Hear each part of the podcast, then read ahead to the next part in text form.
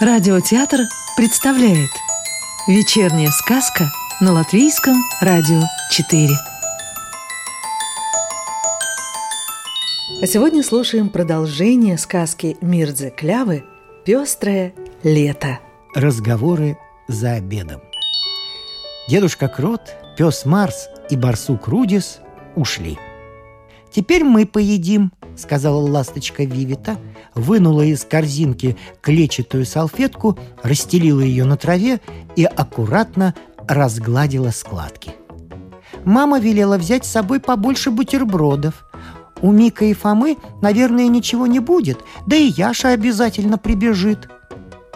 Мама Вивиты была права. На середину клетчатой салфетки Вивита поставила краснополосатый термос, вокруг него разместила четыре пластмассовых стакана и разложила один за другим бутерброды. Там были ломти черного хлеба с маслом и тонкими кружочками свежих огурцов, посыпанными мелко нарезанным укропом. Когда Мик увидел кусочки кислого сладкого хлеба с копченой камбалой, он быстро отвернулся, чтобы не глотать слюну. Но это не помогло. Запах рыбы, назойливо раздражая, сновал вокруг его носа. Потом они ели, пили горячее какао и беседовали. Яшка.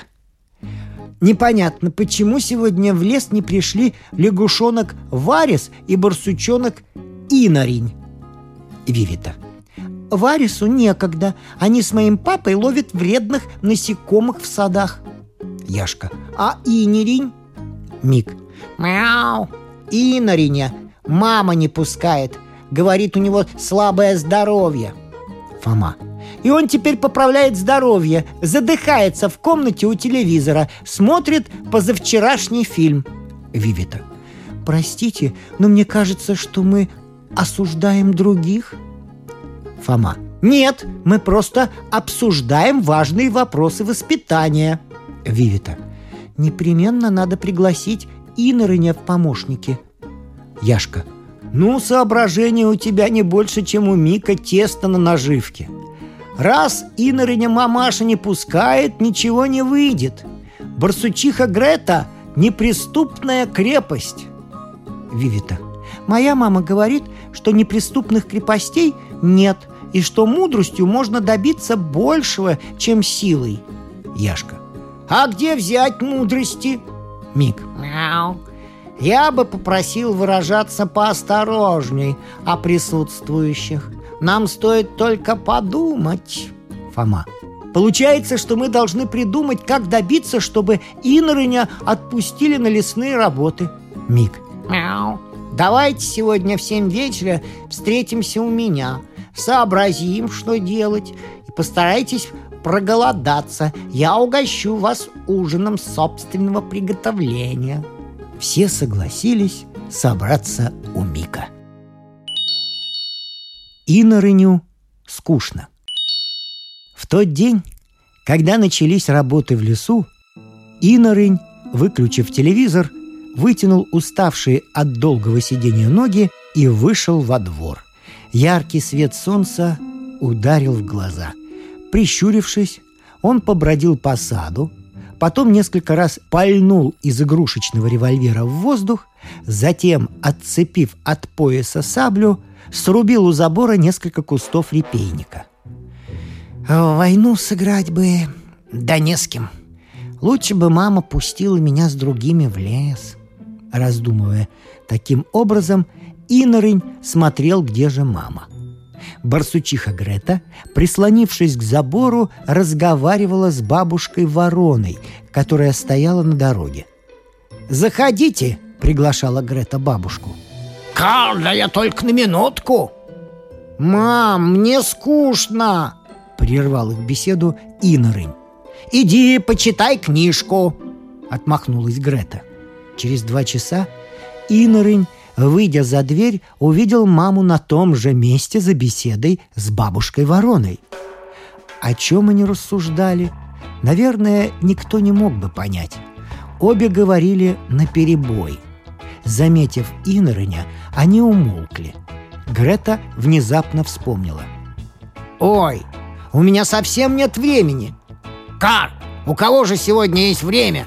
У меня самой третий день, как белье замочено. Никак не соберусь прополоскать. Ну, я пошла, сказала бабушка и направилась в сторону своего дома. Сделав несколько шагов, она оглянулась и спросила. «Как? Ты каким стиральным порошком пользуешься, соседка?» «Я больше пастами». «А что, пасты белее моют?» Через час Инорень снова вышел поискать маму. Гретта все еще разговаривала. «Мам, мне скучно! Ну, мам!» Заныл Инорень. «Вечно ты скучаешь. Я сказала, почитай!» «Уже прочитал!» Вчера только принес из библиотеки три книги, толстые, как кирпичи. Все прочитаны. Ступай в библиотеку к Чевите и возьми еще. Так скоро не даст. Не даст? А для чего же она там сидит? Грета сняла фартук, повесила на ветку яблони и в воинственном настроении направилась к Чевите. Ослепительно-белое здание библиотеки, ожидая посетителей, стояло на самом высоком месте поселка у дороги в правом углу сада Чевиты. Дорожки, выложенные серыми бетонными плитами, разделяли зеленую лужайку на неравные части. Вдоль главной улицы, словно маленькие огоньки, начали распускаться алые бутоны роз. Чевита сдвинула шторы большого окна библиотеки в одну сторону и, вернувшись к столу, открыла толстую книгу «Строительные материалы» она заочно изучала архитектуру и уже успела вычертить план поселкового плавательного бассейна. Грета прочитала на двери надпись «Обеденный перерыв». Увидев Чевиту в открытом окне, Грета сунула в окно голову и ласково-приласково попросила. «Нельзя ли мне войти? У меня срочное дело». Раз дело неотложное, Чевита не могла отказать. Войдя, Грета потопталась на месте, осмотрела все помещение и заявила. «Хорошо вам тут. Тут так уютно. Работать можно». «Уют создаем мы сами», — ответила Чевита, ожидая, что еще скажет Грета. Не затем ведь пришла она, чтобы смотреть помещение библиотеки. Грете не понравился ответ Чевиты, и она тут же перешла к делу. Я хотела бы три книги, да потолще. Или про шпионов, или фантастику, чтоб мальчишке подошло. Но простите, Инорин вчера уже взял три книги. Все прочитаны. Ребенок себе места не находит от скуки. Пусть сам придет после обеда. Я не дам ему новых книг, пока он не ответит на мои вопросы о прочитанном». К Грете вернулось воинственное настроение, с каким она вышла из своего сада.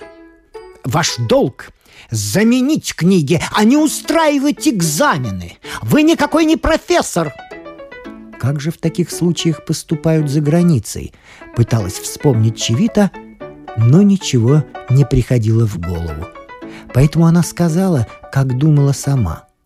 «Мой долг — научить правильно читать художественную литературу, а не листать и выхватывать там и сям события поинтересней.